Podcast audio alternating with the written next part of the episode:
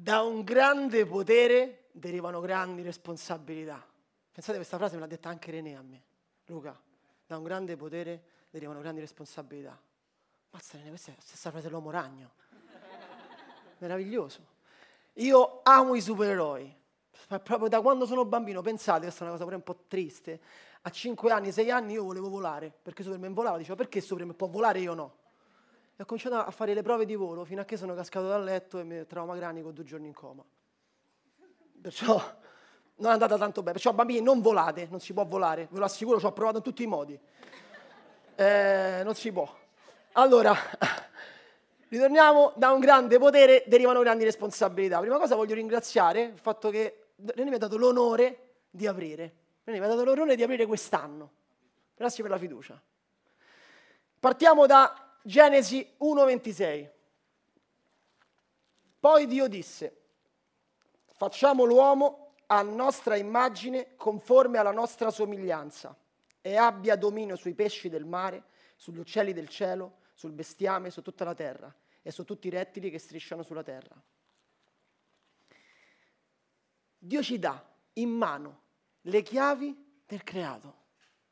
Pensate che cosa meravigliosa. Lui fa la sua opera più bella e ti dice, ti è, queste sono le, le chiavi. Ci dà in mano le chiavi, ci consegna in mano la sua opera e ci rende custodi del giardino. Ci rende a tutti custodi del giardino. E anche se l'uomo e la donna hanno fatto lo sbaglio di mangiare il frutto, il piano di Dio non è che cambia. Cioè, io non immagino Dio fare, Adamo ed Eva mangiano il frutto, mannaggia, hanno mangiato il frutto. Ma come hanno mangiato? Mo che, to- mo che fa? E ora mi tocca mandare Gesù. Non è così che è andata. Non ha fatto così Dio. Il suo piano era continuo, era eterno. Gesù esisteva prima della fondazione del mondo. Il Padre, il Figlio e il Spirito Santo sono una cosa sola, che si manifesta in tre persone spirituali. Dio sapeva ogni cosa. Cristo non è una toppa. Cristo è il compimento dell'opera. Cristo è la chiave della fede. Cristo è il figlio di Dio. La voglio ridire, Cristo è il figlio di Dio. Perché io lo sai che faccio per capire se una persona veramente fede? Ah, tu credi? Ah, io credo. In cosa? Eh, credo un po' di cose. Ma tu credi in Gesù? Sì, come no, credo in Gesù. E che cos'è Gesù? Ah, è molto intelligente. Eh no. È un bravo maestro. Eh no. È un bravo filosofo. No. Perciò tu non credi che, fi- che Cristo è il figlio di Dio? No. E allora, amico mio, non credi. Bisogna che un attimo preghi e cerchi di capire, perché Cristo è il figlio di Dio. Questo è fondamentale perché è la chiave è la chiave. Noi abbiamo una chiave. Quella chiave è Cristo, è il figlio di Dio. E quando uno mi chiede, ma perché esiste il male? Perché le persone uccidono? Perché le persone fanno del male? È semplice, una risposta è semplice. Io ti do le chiavi, ti dico, tieni, queste sono le chiavi di questo giardino meraviglioso. Tu puoi, puoi decidere se bruciarlo tutto o curarlo con amore. È semplice. Tu hai la responsabilità di quelle chiavi, sono tue. Ti do le chiavi della macchina più potente del mondo, del Ferrari, la, pre- la prendi, entri. Se schiacci e vai a 300 all'ora, ti schianti. Se invece la curi, ti prendi cura, puoi pure capire come funziona una macchina così potente. Tu decidi se coltivare il giardino con amore o bruciarlo. Dio ci lascia liberi di scegliere. Sentite che bella sta parola. Dio ci lascia liberi di scegliere. Meraviglioso. Liberi. Perché non esiste amore se non c'è libertà. Pensate, si può comprare qualsiasi cosa, ma non puoi comprare l'amore. Non lo puoi comprare, è impossibile. E Dio sapeva, gli ha creato l'uomo con questa cosa della libertà, perché voleva creare una relazione d'amore. Voleva che l'uomo potesse scegliere. Scegliere se amarlo o no.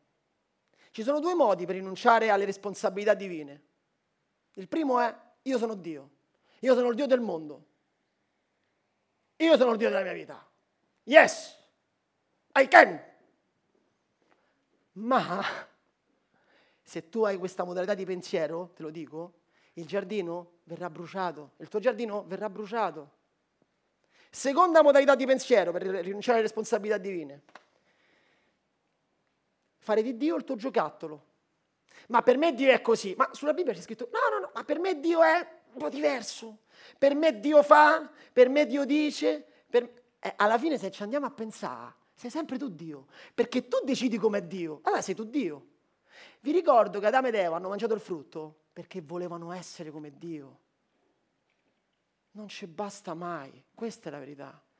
Dio ci ha dato tutto e non ci basta mai, vogliamo sempre di più.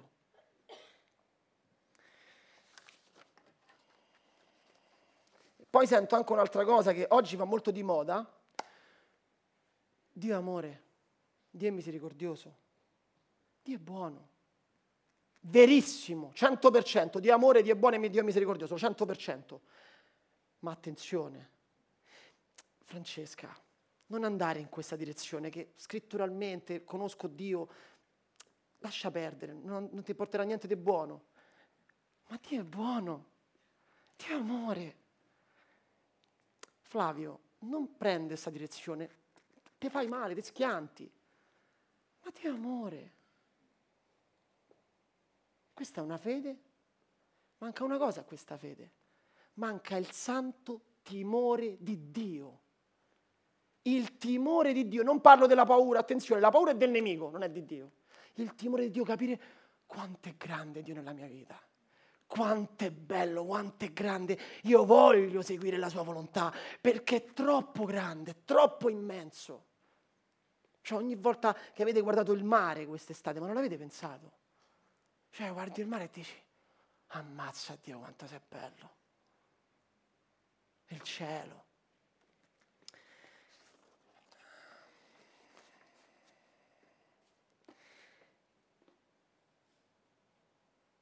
dove dobbiamo, dobbiamo iniziare a prendere le responsabilità. Devi iniziare a prendere le tue responsabilità. Da un grande potere derivano grandi responsabilità. Studiando la Bibbia negli anni ne ho scoperte quattro, di cui vi parlerò. La divido in quattro punti. Primo, la responsabilità su tutto ciò che ci circonda, il regno. La responsabilità sui tuoi errori, il perdono la responsabilità di obbedire a Dio alla Sacra Scrittura, obbedienza, la responsabilità di disciplinare la tua carne, disciplina. Parto dal primo. La responsabilità su tutto ciò che ci circonda. Il regno di Dio. Che cos'è il regno di Dio? È la mia chiesa. No, Giorgio, è anche la tua chiesa. Che cos'è il regno di Dio? Io, Gesù è il re dei re, no? Gesù è il re dei re. Ma chi sono questi re di cui è re Gesù? Tu. Tu sei una regina. Tu sei un re. Tu sei un re. Io sono un re. Noi, chi crede in Gesù Cristo, che è il figlio di Dio, gli arriva una corona. Sei un re. E lui è il re dei re. Lo sapete che quando un re cammina, una regina camminano, il regno di Dio arriva in quel posto? Perciò il regno di Dio, che te piaccia o no, è nel tuo posto di lavoro, nella tua famiglia. Hai camminato qua fuori? Qua fuori, quando tu stavi camminando era il regno di Dio. Qualsiasi cosa tu fai fa parte del regno di Dio. Anche le persone che passano per strada, se Dio ti dice prega per quella persona, dici ma come posso pregare una persona? Se Dio te lo chiede, tu ti, ti alleni e ti impari, ok, senti, sento che Dio vuole che prego per te, posso pregare per te? E quello è il regno. Il regno di Dio è vastissimo, molto più vasto di quello che pensiamo. E anche la Chiesa. Vado a Matteo 28, 18, 20 uno dei passi. E Gesù, avvicinatosi, parlò loro dicendo, ogni potere mi è stato dato in cielo e sulla terra. Andate dunque e fate i miei discepoli tutti i popoli, battezzandoli nel nome del Padre, del Figlio e dello Spirito Santo, insegnando loro a osservare tutte quante le cose che vi ho comandato. Ed ecco, io sono con voi tutti i giorni sino alla fine dell'età presente, insegnando loro a osservare L'ho voluto ripetere perché magari ve l'ha sfuggito. Tutte le persone che vi circondano fanno parte del regno. Che cosa ne stai facendo del tuo giardino? Come tratti tua moglie? Come tratti tuo marito? Come tratti la tua famiglia? Come tratti i vicini? Ti stai prendendo cura di loro? Ti prendi cura dei tuoi colleghi al lavoro? Ti prendi cura di loro? Prendersi cura delle persone. Pensate che Gesù abbia detto andate e fate i miei discepoli tutti i popoli perché a Gesù servisse la vostra pubblicità? A Gesù non serve la pubblicità. Pensate, il periodo di massima espansione del cristianesimo nei primi 300 anni, la mia epoca preferita del cristianesimo, e non c'era Facebook, non c'era Instagram. A Gesù non serve la pubblicità, Dio è sovrano, Dio non serve la pubblicità. Lo sai perché Dio ha detto questo? Perché Dio ama le persone e sa che fine faranno le persone se non conosceranno Dio. Lo sa. Dio vuole che tu ami le persone, che vuoi, vuoi, il loro, vuoi il loro bene, vuoi il loro amore. E Gesù sa, Dio sa benissimo che se non arriveranno a Lui, quale sarà la loro fine? L'universalismo è una bufala. Tutto è Dio, tutto arriva a Dio, è tutto un po' Dio. Bufala. Lo dico proprio bufala.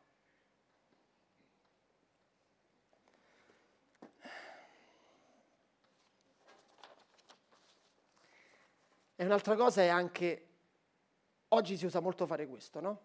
Conosco una persona, la porto in chiesa, e poi corro dalla parte opposta. Tanto ci pensa René, da paura.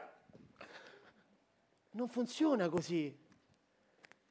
Insegnate loro a osservare, voi dovete insegnare loro a osservare le cose, capito? C'è scritto. Insegnando loro a osservare tutte quante le cose che vi ho comandate. C'è scritto. Devi prendere responsabilità. Creative Collective perché l'ha fatta? Perché ha detto andiamo, andiamo, portiamo, curiamo questa società che non va, andiamo. No, porta, porti la persona, la metti in chiesa, ok, ciao, vado alla parte opposta. Questo non funziona, eh, ragazzi, non funziona. Vado avanti. Responsabilità sui tuoi errori. Due. Perdono. Proverbi 28:13. Chi copre le sue colpe non prospererà ma chi le confessa e le abbandona otterrà misericordia. Quando sbagli, devi imparare a fare due cose molto importanti. Queste sono le cose che allenano l'umiltà. Ammettere il fatto che tu non sei perfetto. Oh, attenzione ragazzi, noi non siamo perfetti. Non siamo perfetti. Lo saremo, Saremo perfetti, ma adesso in questa terra non siamo perfetti. Accettare quella cosa, anzi ve la dico ancora più pesante. Senza il sangue di Cristo che è sopra la tua testa, senza il suo sacrificio, siamo dei miserabili. Miserabili. No, non sei perfetto, sei un miserabile. Senza quel sangue che ti rende santo, senza quel sangue che ti rende, ti rende nuovo. Ma ce lo dobbiamo ricordare però. Quando sbagli, accetta il fatto di non essere perfetto. E come faceva Davide, lo leggiamo in, Samu- in, in 2 Samuele 12, Davide non è che quando sbaglia comincia, va da, arriva Nathan, Nathan gli dice guarda, eh, no, non glielo voglio dire che ho sbagliato, no, alla fine ho sbagliato perché... Com- no, no, no, Davide lo sai che cosa dice? Ho peccato contro Dio, punto nessun alibi. Oggi c'è la cultura degli alibi. Ho sbagliato per questo, ho sbagliato per questo. No, no, no. Ho sbagliato contro Dio. Punto. Se leggete quel passo, ho sbagliato contro Dio, punto. Non c'è nient'altro. Nessun alibi, nessuna giustificazione. Dritto.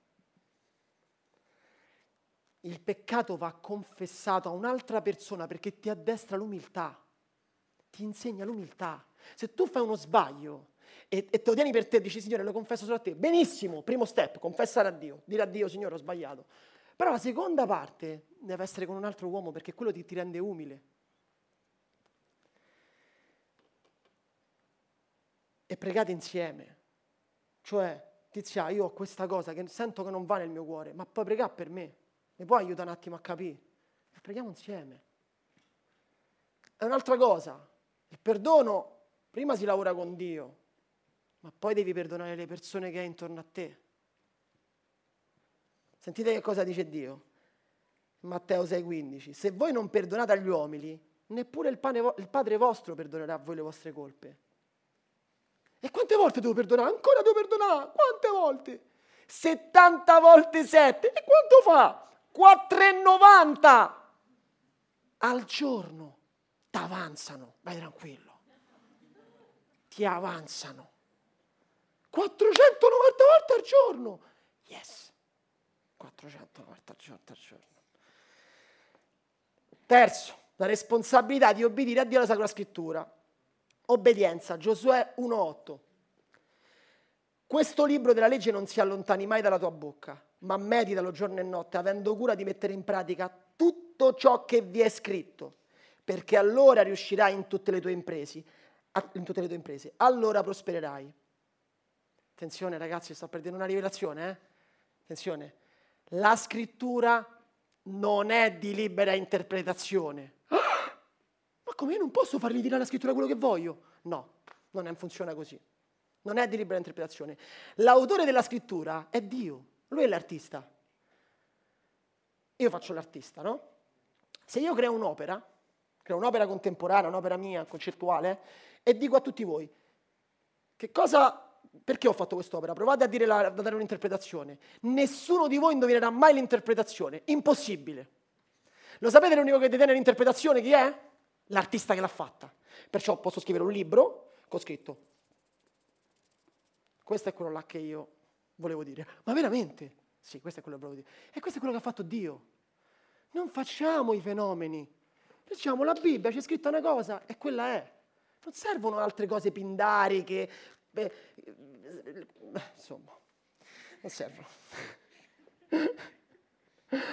L'autore è Dio. Oggi vedo le persone che seguono i catechismi. Tante volte mi dicono, eh, ma quel catechismo non dice questo. Ma che è il catechismo?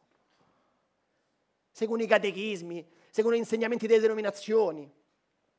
Guarda, io sono sicuro, sono sicuro, posso, voglio fare un test una volta, prendere una persona da poco convertita la isolo, una cosa non si può fare, e gli metto uno storico vicino e la Bibbia.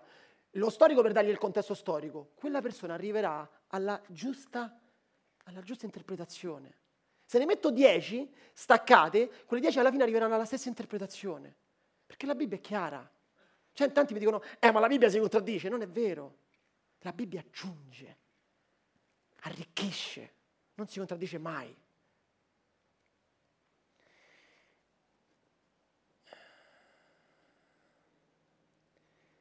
Segui le denominazioni o segui la Bibbia?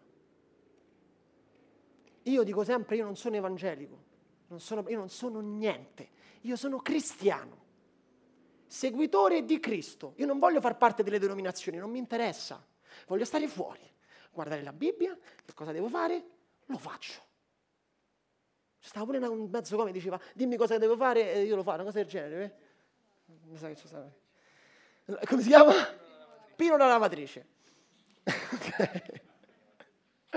Lo Spirito Santo, ragazzi, è uno. Pensateci. Una volta uno è arrivato in casa e ha detto, eh, Dio mi ha detto, lo Spirito Santo mi ha detto che devo predicare. Eh, ma non ce l'ha detto però. Lo Spirito Santo è uno. È uno. Pensateci. Gesù, se voi leggete la Bibbia 300 volte, non ci sono mai denominazioni. Perché se ne si era uno. Uno era. Quando mi dicono la frase, questo argomento divide la Chiesa, è perché ci vai in questa direzione. Sai quante volte mi dicono, eh Luca, questo argomento divide la Chiesa? Non andare in quella direzione. La Chiesa è nella comunità, nel gruppo di persone coeso che sta insieme, che va in una direzione. Questa è la potenza della Chiesa. Nei primi 300 anni Paolo poteva andare in qualsiasi chiesa, qualsiasi casa del mondo e mandare una lettera e dire guarda ragazzi, questa cosa è stata fatta non va tanto bene. E quelli ascoltavano. Perché? Perché erano tutti uniti. Immaginate che potenza la Chiesa unita. Immaginate se tutti i cristiani del mondo erano uniti. Che potenza, ragazzi. Che potenza. Oggi vedo tante persone utilizzare la Chiesa come luogo di riposo. Ah, oggi vado in chiesa, speriamo che c'è Gabbor e Fabrizio, almeno poi vado a pranzo con loro. E martedì gruppo studi. Ti è? Ma come martedì gruppo studi? Ma la Chiesa è 24 ore su 24. Cioè, qua dice, Che non si allontani mai dalla tua bocca, ma meditalo giorno e notte. Qua non dice martedì e domenica. Qua non parla di Daniele e Gabor. Non lo trovo. Ho altre persone che mi dicono vado in vacanza, ho mandato un messaggio, un messaggio bello, tutto profondo, di una riflessione che avevo fatto spirituale. Sapete qual è stata la risposta? Luca, pronti eh? Io sto in vacanza.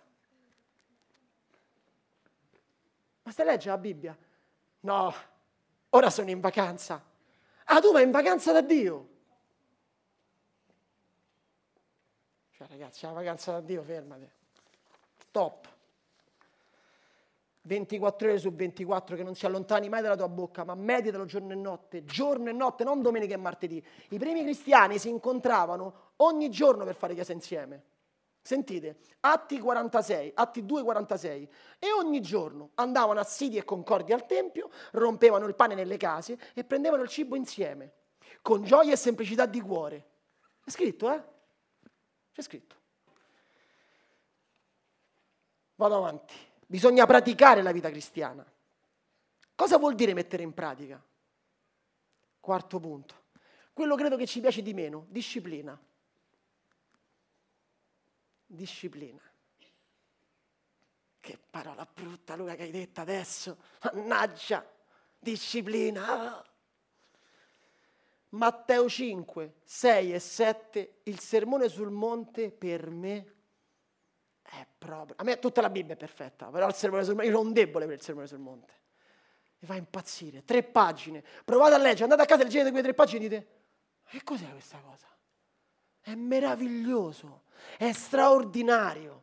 Tre pagine perfette. Cioè Gandhi quando ha letto il sermone sul monte ha detto quasi quasi divento cristiano. Cioè quando leggi il sermone sul monte è qualcosa di... Per me è come, non lo so, è il manifesto di Gesù. Immagino Gesù che sta lì e scrive, ok, questo è il mio manifesto, in poche pagine condenserò il mio manifesto. Questo è il sermone sul monte, ragazzi. Se non avete letto il sermone sul monte, aprite la Bibbia e leggete il sermone sul monte. Napoleone l'ha letto e è rimasto sconvolto dal sermone sul monte. Partiamo da dire che Gesù non era un teorico.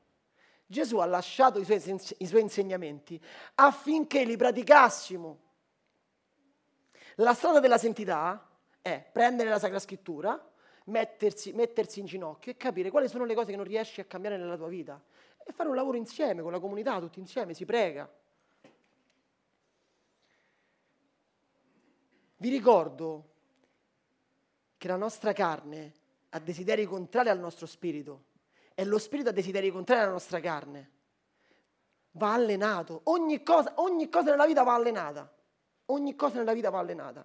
E infatti Paolo diceva, tratto duramente il mio corpo e lo riduco in schiavitù, perché non avvenga che dopo aver predicato agli altri io stesso sia squalificato. Che cosa è successo? Sai che sento tante persone dire, mi piace Gesù Cristo, ma non mi piacciono i cristiani. Mi piace Gesù Cristo, ma non mi piacciono i cristiani. Cominciate a pensare a questa frase, perché non avvenga che dopo aver predicato agli altri io stesso sia squalificato. Nel sermone sul monte Gesù ci dà tre pratiche, chiare per disciplinarci. Siete pronti? Matteo 6,2, quando pregate. Matteo 6,5. Matteo 6,2, quando donate. Matteo 6,5, quando pregate. Matteo 6,16 quando digiunate. Cosa è il digiuno? Tocca riportarla in chiesa. E la cosa bellissima è che lui non è che dice se, vedi tu, vedi tu se digiunare, vedi tu se pregare, vedi tu se donare. Quando, quando, quando. Hanno fatto anche una canzone tanto tempo fa. E la cosa più bella è che Gesù in questi tre versi ci lascia liberi, non è ci dice allora dovete donare in questo modo, e voglio questa tattica per donare, dovete fare questo. Pensate, Gesù non parla mai di decima. Lo sapete perché? Perché Gesù ci chiama a donare tutto. Ma no a prendere, vado a casa, prendo tutto e poi rimango, da, rimango senza niente, perché così poi sei povero e non puoi aiutare più nessuno. A donare il cuore, il tempo, i soldi, tutto quello a donare aiutare le persone, chi ha bisogno. Quando pregate uguale, Gesù ci dà una via. Pensate quanto è bello Gesù. Gesù non ti obbliga mai. Gesù ti dice, ok, questa è la disciplina. Poi trova il tuo modo. Trova il tuo modo, il tuo modo. Il digiuno, Gesù ti dice, ok, quando digiuni? Trova il tuo modo. Io e mia moglie preghiamo, doniamo e digiuniamo, ma abbiamo due modi diversi di farlo. E Gesù ama tutti e due i modi. Non è che il mio è meglio il suo è peggio, non c'è meglio o peggio, però va iniziata questa pratica. Donare, pregare e digiunare sono tre montagne. È la verità, sono tre montagne, sono cose grandi, sono, non sono cose semplici, noi non vorremmo mai farlo. Non vorremmo mai farlo. Però non dobbiamo trovare alibi, dobbiamo provare, un passo per volta, una cosa per volta. Al 100% se voi iniziate a praticare la fede, veramente a praticare la fede, la vostra vita cambia. Al 100%. Io vi do un consiglio. Vi sto dicendo molte cose, tante cose. Vi consiglio di tornare a casa, aspettare il video, prendere un foglio e scrivervi le cose.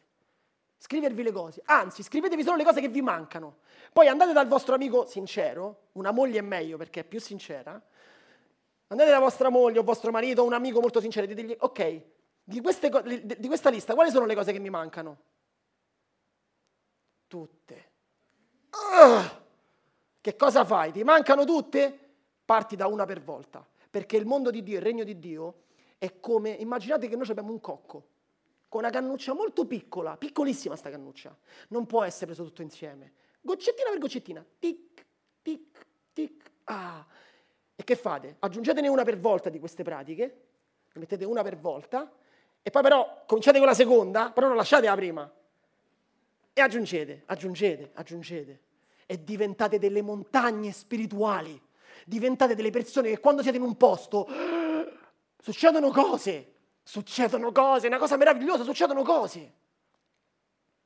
E se fino ad oggi hai avuto delle difficoltà, pensa come a Gesù. Gesù sa sempre così. Vieni, c'è problema. È stato difficile, non l'hai fatto? Non c'è problema. Però fa, Gesù ti dice pure, però facciamo una cosa, amico mio, figlio mio, leva gli alibi. Vieni, vieni ricominciamo. Non c'è problema, è normale. Vivere da cristiano è come essere un supereroe. È come essere un supereroe. Dio ti dà accesso a un potere enorme, a vedere miracoli, vite trasformate, cose straordinarie, però da un grande potere derivano grandi responsabilità. Queste quattro grandi responsabilità sono la responsabilità sul regno, la responsabilità sul perdono, la responsabilità sull'ubbidienza, la responsabilità sulla disciplina. Eh, ma è facile per te. Tu vivi in una famiglia cristiana da secoli, tutti nella tua famiglia sono cristiani, grandi cristiani, tuo zio era un pastore. Nella mia famiglia non c'è nessun cristiano, non c'era, mo ci sono, fortunatamente, ringraziando Dio. Io sono il primo cristiano della mia famiglia. Ho conosciuto Dio a 30 anni e prima ero tutt'altro che santo, ragazzi. Tutt'altro che santo, ve lo posso assicurare. E ho sentito pure a volte che mi dicono, Luca, dicono di te che sei un radicale. Luca, dicono che sei un radicale. Ma Gesù era radicale? Gesù era super radicale. Allora io non voglio essere solo radicale, io voglio essere super radicale. Perché io voglio seguire il maestro, il mio maestro è Gesù, io voglio camminare dietro a Gesù. Ah Gesù, ammassa Gesù che hai fatto, voglio provare a farlo, voglio provare. E Gesù sai che mi ha detto? Farei cose più grandi di quelle che ho fatto io. Farei cose più grandi di quelle che ho fatto io. Mamma mia, che frase! Cioè quando vedi un maestro, un maestro non ti dice guarda solo me, Gesù ti dice guarda avanti, perché farei cose più grandi di quelle che ho fatto io. E quando vedo questa croce, io quando stavo studiando ho immaginato proprio che questa è la croce. Quando vai da Gesù e Gesù ti dice prendi la tua croce, questa è la croce. Perché queste cose, regno, perdono, obbedienza e disciplina, ti porteranno a dire, ah, Gesù. Però manca una cosa, che il magico mi ha spoilerato in anticipo, che ve la volevo far trovare a voi, però credo che l'avete capito. In questa croce manca una cosa importantissima manca una cosa fondamentale. Senza tutto questo non ha senso. Tutto questo senza quella cosa che manca non ha senso. Il cuore, che avete già visto. Fate finta di essere stupidi. Non ho creato questo disegno per i tatuaggi. No. No, è solo un simbolo per farvi capire. E che succede? Il cuore, l'amare, l'amare le persone. Io sapete che sento molto spesso questa frase che mi, sembra assurda. E Luca, ma io devo fare fino a un certo punto. Io non sono un missionario. Eh, I missionari devono fare tanto. Io faccio una mezza cosa.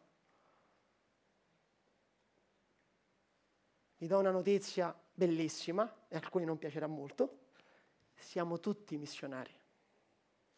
Quella corona che Dio ha messo sulle vostre teste, mi dispiace, non si può levare. I veri cristiani quella corona la tengono e la mostrano. Amore. Senza l'amore, pensate, senza l'amore, io per, ci so, pensate, ci sono persone che ci provano a fare le cose senza amore, ma non funziona, diventerai un frustrato. Devi amare per vivere il regno appieno, devi amare per perdonare, devi amare per rispondere all'obbedienza. Cioè, io non è che mi metto a pregare tutti i giorni perché, si sa perché, perché voglio stare con Dio. Io digiuno per stare in vacanza con Dio. L'amore, cioè l'amore è una cosa immensa. Quando lo vedi l'amore, io lo vedo attraverso mia moglie, che ne so, quanto vedo nella grazia di Dio attraverso mia moglie e vedo l'amore e dico, ammazza, ecco perché lei si muove, perché ama. Ti muovi veramente quando ami, quando vedi quello passare e dici, poveraccio quello, io lo voglio aiutare. Ah, il collega mio del lavoro, guarda come sta, sta distruggendo tutta la sua famiglia, io lo voglio aiutare, io me lo porto a casa. Ti porti a casa il collega del lavoro? Sì, lo voglio aiutare.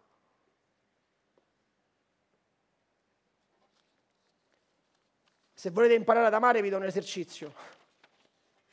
Ok, pronti? Fate una lista. Le tre persone che vi piacciono meno nella vostra vita.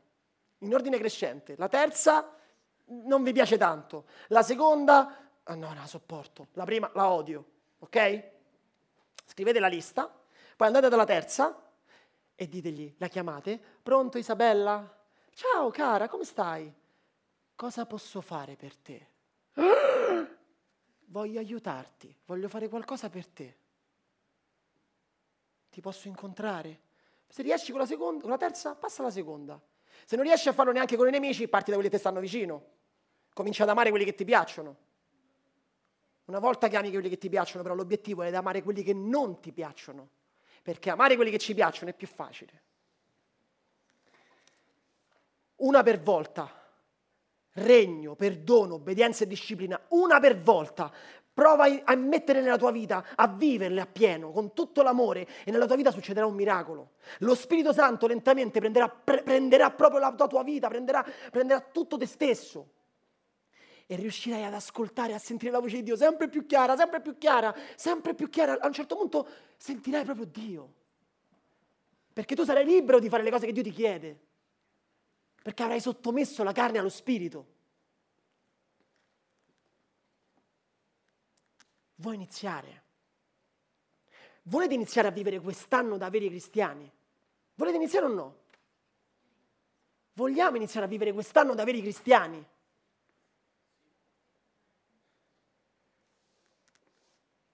Questo è il momento. Se non ce l'hai fatta fino adesso non c'è problema. È tutto a posto ma adesso si comincia a fare sul serio. Che si sente dentro questa voglia, si può mettere in ginocchio adesso e preghiamo tutti insieme affinché lo Spirito Santo ci guidi per la via del cambiamento. Dio mi ha dato queste parole per la Chiesa.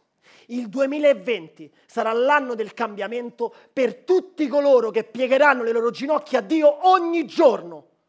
Questa è la parola che Dio mi ha dato per la Chiesa.